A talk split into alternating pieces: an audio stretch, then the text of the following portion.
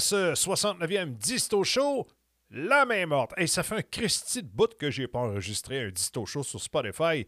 Je suis tellement occupé avec X, avec les gens qu'on reçoit en direct, avec les collaborations, avec mon nouveau concept d'information agrégée War, que je manque de temps pour faire du podcast. Pourtant, le podcast, c'est la jeunesse de Distoman et j'aime ça revenir une fois de temps en temps à mes vieilles racines.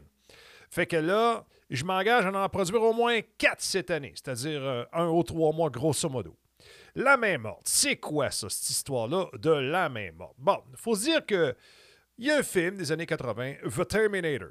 Bon, il y a un héros, Kyle Ree, qui sera à Los Angeles pour trouver et protéger une certaine Sarah Connor d'un Terminator, un assassin robotique, bon, renvoyé dans le temps pour tuer. Alors le gars, il explique qu'il vient d'un futur dévasté par une guerre nucléaire qui a été déclenchée par un système qui s'appelle Skynet, un ordinateur militaire sensible, qui avait reçu la capacité de lancer une frappe nucléaire s'il le jugeait nécessaire. C'est un classique quand même, mais heureusement, c'est juste un Christy de film. Il n'y a aucun élément de vérité là-dedans. Oh, peut-être que dans le fond. Oh, ouais. On va regarder ça ensemble. Bon, c'est sûr qu'il n'y a pas encore d'intelligence artificielle assez rogue, euh, bon, pour euh, gérer nos arsenaux nucléaires. Peut-être que oui, peut-être que non, peut-être pas les nôtres, mais peut-être ceux-là des autres. Mais en tout cas, il existe apparemment un système informatique automatisé développé par des techniciens soviétiques dans le temps qui aurait été conçu pour garantir qu'en cas d'une attaque nucléaire américaine contre la Russie, eh bien que le monde serait littéralement capote et qu'après ça, il n'y aurait plus d'humains. Il reste qu'à en donner l'ordre. C'est une option de la dernière chance, un système mortel, c'est-à-dire un dispositif apocalyptique développé dans les années 80, officiellement connu sous le nom de système périmètre. Bon, les gens qui ont travaillé là-dessus l'ont appelé en russe Mova Ruka ou la main morte. Alors pourquoi comprendre euh, les Russes, hein, pourquoi ils auraient fait ça? C'est quoi la logique en arrière de ça? Bon, tu sais, pourquoi construire un appareil du, du genre, tu sais? il faut comprendre l'époque pendant laquelle tout ça, ça a été développé. C'est une époque caractérisée par une paranoïa de l'espionnage, la menace constante d'une guerre nucléaire, une époque euh, qui a quand même euh, bon, euh, des répercussions aujourd'hui, parce que voyez-vous, l'époque, on pensait que c'était révolu, mais non, c'est de retour de nos jours. Puis ça, c'est pas très, très rassurant. À l'époque, il y avait deux superpuissances nucléaires opposées l'une à l'autre, des alliés respectifs, que, bon, qui rivalisaient constamment pour prendre l'avantage l'un sur l'autre, dans l'espoir d'obtenir un, bon, une traction pour obtenir un certain levier qui pourrait utiliser pour persuader, bon, l'ennemi de ne pas attaquer. Ben oui, mais pendant des années, les, les, deux blocs, l'Est et l'Ouest, ont produit et stocké des armes nucléaires toujours plus puissantes. Puis des années 80, il y avait assez d'armes nucléaires pour détruire le monde entier plusieurs fois, selon certains. Bon, OK. Bon, il faut se rappeler que les Américains possédaient plus de 31 ogives et que l'Union des républiques socialistes soviétiques, hein, la Russie aujourd'hui, en avait plus de 40 000. Fait que c'est quand même une version cynique de la situation, euh, qui était la course aux armements dans le temps, et tout ça, ça avait conduit à une impasse extrêmement dangereuse, euh, qui était l'équivalent de deux hommes debout d'une piscine pleine de postures catales pour savoir qui avait le plus de matches. Tu sais, la situation avait cependant un avantage, c'est qu'elle était folle, folle, folle. Puis la destruction mutuelle assurée, c'était euh, la fin en soi. Fait que personne ne s'est embarqué là-dedans. Bon, aucune des deux parties pouvait gagner un conflit nucléaire. Fait que par conséquent, euh, personne n'était prêt à peser sur le piton. Mais tout ça, ça a changé avec l'élection d'un crackpot du nom de Ronald Reagan en 81. Bon, contrairement au précédent président américain, Carter, hein, ça c'est le Biden d'aujourd'hui, Reagan, qu'on pourrait comparer à Donald Trump de nos jours, était plus euh, porté vers la confrontation avec les Soviétiques. Fait que le point de vue soviétique, c'était que les Américains étaient un peu faibles puis inefficaces. Ils souffraient d'une récession économique. Bon, euh, à cause de l'augmentation des, prix du pétrole de l'OPEP, hein, qui était poussé par les nations pétrolières, puis d'une perte de confiance par rapport à la défaite qu'il venait de subir au Vietnam. Fait que Reagan voulait donner cette impression-là, bon, que c'était le passé, puis il était définitivement craqué pour préparer bon, l'Amérique a une certaine sorte de confrontation avec l'Union soviétique. Il a prononcé un discours en 83. Reagan a décrit l'URSS comme l'empire du mal et le foyer de tous les maux dans le monde. Plus tard cette année-là, bien, il a annoncé Reagan le déploiement prochain du système de défense stratégique, officiellement connu sous le nom de programme Star Wars. Bon, on parlait dans le temps d'un réseau de satellites en orbite au-dessus des États-Unis. Il devait être équipé de lasers orbitaux capables de détruire des missiles nucléaires soviétiques, alors qu'ils étaient encore dans leur phase de vol. Bon, en théorie, le système Star Wars protégerait les Américains de toute attaque nucléaire. Ça donnait aux États-Unis un avantage sans précédent et tout ça, ça déstabilisait la précieuse impasse qui existait alors depuis euh, plus d'une vingtaine d'années entre l'Est et l'Ouest. En 83, les relations entre les États-Unis et l'Union soviétique étaient crissement tendues jusqu'au point de. C'était sur le bord de, la rupture. On se souvient tous qu'il y a eu un, avion de ligne sud-coréen qui a été abattu par des chasseurs russes au-dessus de la péninsule de Kamak. Puis la situation, eh bien, euh, s'était rendue sur le bord de péter. Rhétorique incroyable de l'administration Reagan qui a donné le sentiment que la guerre nucléaire, c'était quasiment inévitable et que euh, là, il fallait se préparer. Tout ça, ça se reflétait dans les chansons, les films du temps comme The Day After, puis même les jeux vidéo du temps. C'est une espèce de Pac-Man avec un signe de radiation, puis ça de patente. Bon. Fait que, selon l'expert de la guerre froide, Bruce Blair, les choses s'étaient détériorées au point que tout l'appareil de l'Union soviétique du temps en tant que système avait été conçu pour s'attendre à une attaque nucléaire américaine, puis de riposter à ça extrêmement rapidement et très efficacement. L'URSS était en état d'alerte constante. Bon, les Russes étaient très nerveux et ils étaient prêts à commettre des erreurs et des accidents pour arriver à leur fin, c'est-à-dire de ne pas se faire attaquer. L'histoire montre que Reagan, n'avait en fait aucune intention d'utiliser l'arme nucléaire contre les Russes. Et puis, bon, les dirigeants soviétiques du temps étaient convaincus non seulement que l'Amérique pouvait gagner une guerre nucléaire, mais que l'objectif de Reagan était une domination mondiale complète et qui était prêt à neutraliser l'URSS pour obtenir, euh, une victoire complète et totale sur les Russes. Fait que c'est là que le système de la main morte a été mis en service. On va faire une petite pause. On va entendre un extrait du euh, film de Stanley Kubrick. Extrêmement. Euh, c'est historique, ce film-là. On l'écoute à l'instant. Quand elle explosera, elle produira une quantité assez grande de retombées radioactives pour que dans les dix mois qui suivront, la surface de la Terre soit aussi déserte que la Lune. Oh, voyons de Sadesky, mais c'est ridicule. Nos recherches ont démontré que les plus fortes retombées ne seraient plus mortelles au bout de 15 jours. Vous n'avez jamais entendu parler du cobaltorium G non, mais qu'est-ce que c'est? Le cobaltorium G a une période de radioactivité de 93 ans. Si vous prenez, disons, 50 bombes H dans la gamme des 100 mégatomes en les associant avec du cobaltorium G, quand elles vont exploser, elles vont produire un nuage qui enveloppera la Terre. Le seul radioactif qui gardera encore la moitié de son pouvoir meurtrier au bout de 93 ans. tout ça, c'est du bourrage de crâne de communiste. Enfin, c'est complètement idiot. Il y a une chose que je ne comprends pas très bien, Alexis. Votre président menace de faire exploser cet engin si nos avions exécutent leur attaque Bien sûr que non. Aucun être censé ne fera une pareille chose. La machine infernale est conçue pour se déclencher automatiquement. Mais vous pouvez assurément la désamorcer. Non. Elle est conçue pour exploser si on fait la moindre tentative pour la rendre inoffensive. Automatiquement Oh, mais c'est une ruse cousue de fil blanc, monsieur le président. Nous perdons un temps précieux. Regardez le tableau. Il se prépare à nous écrabouiller. Mais enfin, c'est complètement démentiel.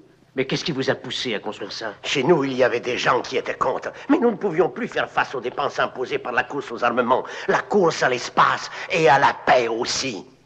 En même temps, la population demandait encore plus de banilons et encore plus de machines à laver. Notre machine infernale nucléaire ne coûte qu'une petite fraction de ce qu'on dépensait pour la défense en une seule année. Le facteur décisif a été quand nous avons appris que votre pays travaillait aux mêmes ordres de recherche. On craignait d'être en retard d'une machine infernale. C'est parfaitement absurde. Je n'ai jamais approuvé aucun projet de ce genre. Nous avions lu ça dans les New York Times. Docteur Folamour, avons-nous un projet semblable en chantier? Un instant, s'il vous plaît, Monsieur le Président. ça, c'est l'autorité euh, que je possède en tant que directeur de recherche et mise au point de l'armement. J'ai confié l'an dernier une étude de ces projets à la société Plant. En me fondant sur les données du rapport, j'ai conclu que cet enjeu était inadéquat comme moyen de dissuasion pour des raisons qui aujourd'hui ne sont que trop évidentes. Vous estimez donc qu'il est possible qu'il possède vraiment un tel engin Monsieur le Président, les moyens techniques requis sont largement à la portée de n'importe quelle puissance nucléaire, même de la plus petite. Il suffit qu'elle ait la volonté de le faire. Mais comment est-il possible qu'un engin de cette espèce se déclenche automatiquement et qu'il n'y ait absolument pas moyen de le désamorcer? Monsieur le Président, non seulement cela est possible, c'est essentiel. C'est toute la raison d'être de cette machine. La dissuasion est l'art de provoquer dans l'esprit de l'ennemi la peur d'attaquer. Aussi, étant donné que la décision est prise par un procédé cybernétique irréversible, excluant toute euh, intervention humaine, la machine infernale est terrifiante. Simple à comprendre, tout à fait croyable et convaincante.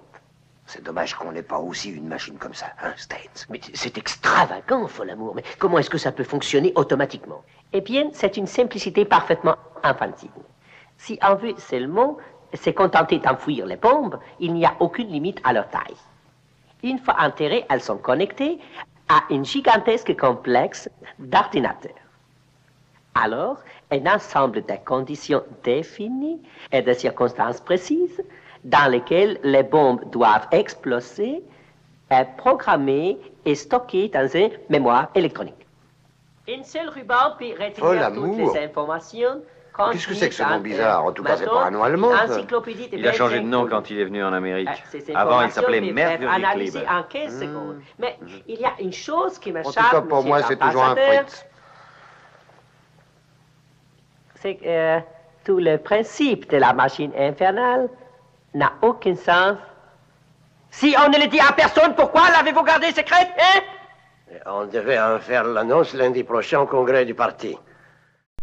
Qui ne se souvient pas du docteur Fullamour de Stanley Kubrick? C'était un bizarre Stanley Kubrick. Il était au milieu de patentes étranges, tu sais, Eyes Wide Shut, les sociétés secrètes, puis toutes ces rumeurs de marde qui virent alentour de lui, comme quoi qu'il aurait annoncé son lit de mort, qu'il avait filmé le pseudo à l'unissage d'Apollo euh, dans un studio. Tout le temps des histoires étranges autour de ce gars-là. Fait que c'est pas pour rien que dans Docteur Folamour, il a traité le sujet de la machine infernale qui a mené à la légende de la main morte, mais la main morte, c'est pas une légende, c'est vrai. Alors, bon, raisonnement derrière la création de la main morte, il était double pour les Soviétiques. Premièrement, les généraux du temps, ils pensaient qu'ils avaient effectivement perdu la capacité de se protéger contre une frappe de décapitation, une attaque nucléaire limitée conçue pour éliminer les dirigeants clés soviétiques.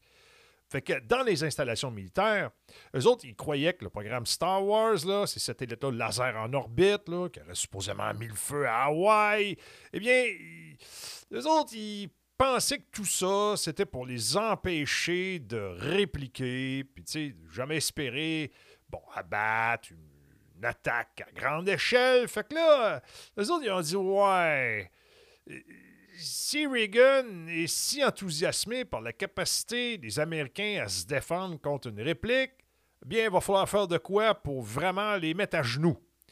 Fait que, tu sais, les Russes, ils, ils brainstormaient entre eux autres, puis, tu sais, ils, il parlait d'une réponse limitée de l'URSS qui serait, bon, logiquement, une frappe de représailles. Euh, bon, c'est-à-dire après que les Américains aient déjà bombardé la Russie avec les nouveaux sous-marins, les missiles euh, qu'ils avaient installés en Europe et un peu partout, eh bien, les autres, ils, se disaient, les Soviétiques, que, bon, l'Occident, ils peuvent nous attaquer avec seulement trois minutes de préavis.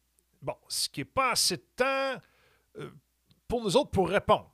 Fait qu'écoute, là, eux autres, ils se disaient Ouais, toutes les preuves indiquent qu'apparemment, il y a un seul scénario, puis que les Américains ont la capacité et la volonté de nous décapiter et de nous neutraliser. Fait que dans ce temps-là, l'URSS, eux autres, ils se disaient Ouais, s'il arrive une première frappe, ça prend un renfort nécessaire, quelque chose de si terrible que ça va garantir qu'il n'y aura pas de gagnant. Que les Soviétiques, ben, les Russes aujourd'hui, euh, eux autres, se disaient, bon, si on est attaqué un jour, la deuxième raison pour créer la main morte, c'est qu'il faudra une partie de la pression des généraux pour frapper en premier là où les États-Unis semblent avoir déjà gagné la guerre froide. Fait qu'il y en a un paquet de généraux dans l'armée soviétique, aujourd'hui l'armée russe, qui ont ouvertement plaidé en faveur de frapper premier contre l'Amérique dans un jeu mortel de la corde raide nucléaire. Fait que les autres, ils se disaient, ouais, le système main morte, ça pourrait agir comme une sorte de plan B, une sécurité intégrée qui assurerait que, quoi qu'il arrive, on tue tout le monde. Alors, la main morte pourrait euh, être utilisée pour calmer tous les fous et les extrémistes, quoi qu'il arrive peu importe ce qui se produise, et qu'il y aura toujours une possibilité de vengeance. C'est comme ça qu'ils ont réfléchi, ces gens-là, à cette époque-là. Alors, ceux qui nous attaquent vont mourir, ils vont être punis. Donc, si vraiment il y a une, arme apocalyptique des années 80 qui est encore opérationnelle aujourd'hui, eh bien, c'est celle-là. Alors, il y a une couple de détails qui sont sortis d'un ancien colonel soviétique du nom de Yaler Rarik, euh, qui vit maintenant aux États-Unis, il a aidé à développer et à mettre en œuvre la construction du système main morte qui, selon lui, ça ressemble un peu à ça. Alors, le système informatique lui-même est situé dans un bunker très profondément enterré, quelque part au sud de Moscou. Puis, euh, pendant une période de calme relatif, il est conservé dans un, état de semi-dormance, une sorte de mode veille. Euh, bon, en cas de période de tension accrue, un peu comme à l'heure actuelle, hein, je pense que vous pouvez maintenant le constater, le système est maintenant euh, pleinement actif.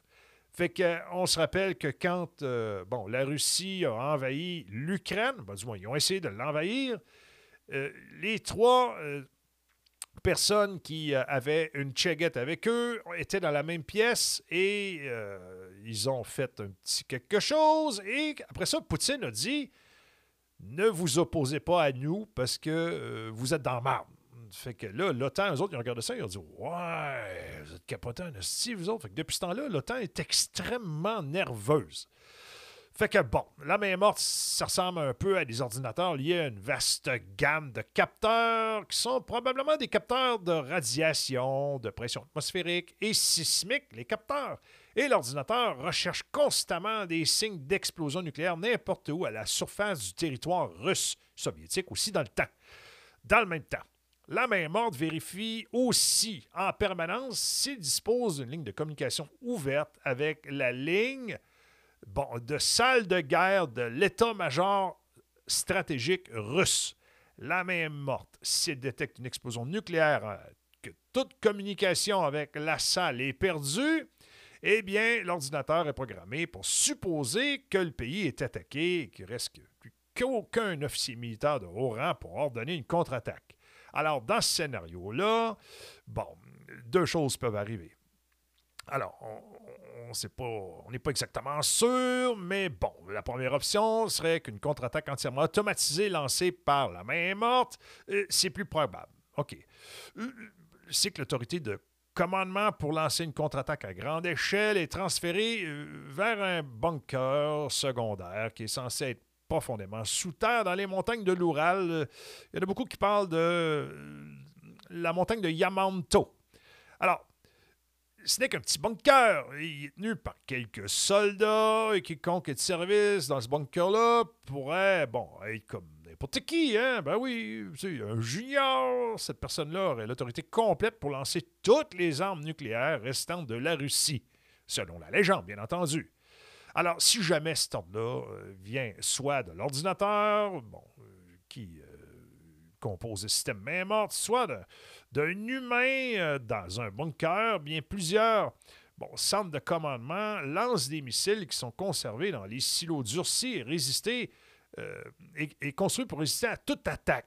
Alors, bon, ils partiraient de Russie et puis ce serait l'ordre de lancement à toutes les unités. Alors, tous les missiles restants, bon, à ce stade, seraient lancés de façon automatique. Il n'y a plus d'intervention humaine. L'arsenal nucléaire, bon, russe tout entier est lancé euh, via euh, des cibles euh, bon, prédéterminées. La dévastation qui s'en suivrait serait probablement suffisante non seulement pour détruire tous les ennemis restants, mais pourrait probablement prolonger notre planète dans un hiver nucléaire. Bon, dans tous ces cas-là, bien, si les Russes perdent la guerre, on perd tous également. Alors, il n'y a rien de ce que je viens de vous décrire qui a été entièrement confirmé ou nié par les Russes. C'est très russe hein, d'opérer comme ça. Mais ce qui m'amène à me demander dans quelle mesure cette histoire-là est, réellement vraie. Bah, tu sais, on va dire, OK, pourquoi s'embêter de tout ça? Tu sais, avoir une machine infernale apocalyptique, ah, tu sais, une arme ultime, c'est votre ennemi, bon, on sait rien, bon, tu gardes la main morte secrète, euh, ne va pas simplement à l'encontre de son objectif. Non, on veut. On veut démontrer qu'elle existe. Alors, une réponse pourrait être que si les Américains ne le savent pas, s'ils ne peuvent pas, non, ni pirater, ni désactiver la même morte, eh bien, une autre réponse pourrait être qu'il n'a jamais vraiment été destiné à agir comme un moyen de dissuasion en premier lieu lorsque le système a été mis en place. Constantin Tchernenko, euh, gravement malade à 72 ans, souffrait d'emphysème, le dernier stade, puis il bégayait et marmonnait à peine des documents dans ses mains. Il avait du mal à comprendre ce qu'il lisait. Mais c'est l'homme qui, est en cas de crise, qui était le commandement en chef, qui était sur le point, bon, vu soviétique, un système comme la main morte était, selon lui, la meilleure solution dans les circonstances, puis il a passé les pouvoirs il y a eu une trace de ça. Fait qu'une couple d'experts qui s'accordent aujourd'hui euh, sur le fait que la main morte existe bel et bien, euh, bien que le degré d'autonomie soit incertain euh, et qu'il s'agisse quand même d'informations crissement classifiées, on va se le dire, parce que ça, un système de même, ça ne pardonne pas. Fait qu'en 2011, le commandant des forces de missiles stratégiques russes a confirmé l'existence du système périmètre, comme il l'appelle, puis il a déclaré qu'il restait opérationnel et en état d'alerte constante. En 92, l'ancien chef d'état-major adjoint des forces de missiles stratégiques russes, bien il aussi dit qu'il disposait d'un système à activer uniquement pendant une crise qui pourrait lancer automatiquement tous les missiles à leur disposition. On parle bien de missiles nucléaires. Là. Ils seraient déclenchés par une combinaison de capteurs de pression, bon, de détecteurs de radioactivité, euh, puis que tout ça, ça fonctionnait, euh, bon, euh, et que c'était en mesure de donner au centre de commandement nucléaire tous les ordres pour lancer toutes les armes. Il y a un paquet de rumeurs qui abondent selon laquelle le système aurait été amélioré dernièrement, bon, qui n'aurait pas été activé, puis qui continue d'être mis à jour régulièrement. Mais là, il y en a qui disent oui, il a été activé quand les Russes sont entrés en Ukraine pour se contre l'OTAN, puis que c'est pour ça que les trois étaient assis dans la même salle. Hein? Ben oui, tu sais Shoigu, Poutine et Gerasimov avaient tous une, une Stavka, ça c'est les fameuses mallettes qui servent à, lancer les codes et qui auraient donné des ordres à la main morte de répliquer si jamais il y avait une attaque nucléaire contre la Russie. Bref, tout ça c'est dans la légende. Il y a une autre rumeur aussi hein, qui, qui dit qu'ils avaient intégré des ordinateurs neuronaux dans le centre de commande. Wow! Alors, on se retrouve donc avec un scénario dans lequel il est tout à fait possible qu'on vive dans un monde où une sorte de version de Skynet existerait. vous savez, l'ordinateur fictif des films Terminator, eh bien, ça serait là, ça. Oui, oui. Euh, si on y réfléchit, c'est terrifiant. Et euh, comme dit bien le proverbe, ça ne sert à rien de s'inquiéter des choses qui sont complètement en dehors de notre contrôle. Ce qu'on fasse. Moi. Fait qu'il est donc probablement préférable de ne pas s'inquiéter de la main morte. J'espère juste que, bon, ces petites infos, si vous avez pris ça en compte, des éléments, bon, euh, eh bien, euh, c'est que oui, c'est possible que ça existe. J'espère que les opérateurs de la main morte ont pris soin de de dire à leur système qu'il y a des cyberattaques qui sont possibles, qu'il y a des impacts météoritiques qui sont possibles, qu'une fusion de réacteurs nucléaires aussi c'est possible, bon, qu'il y ait une éventuelle attaque nucléaire par un groupe terroriste aussi que c'est possible, et euh, qu'il faudrait peut-être quelqu'un qui contrôle le système pour pas que ça nous pète en pleine face. Bon, fait que, écoutez, moi, je pense que, hormis tout ça, on devrait bien dormir à soir. Bon, fait que, écoutez, euh, je suppose qu'un jour, on va le savoir la main morte existe euh, vraiment ou non. Mais en attendant, je vous souhaite bonne nuit.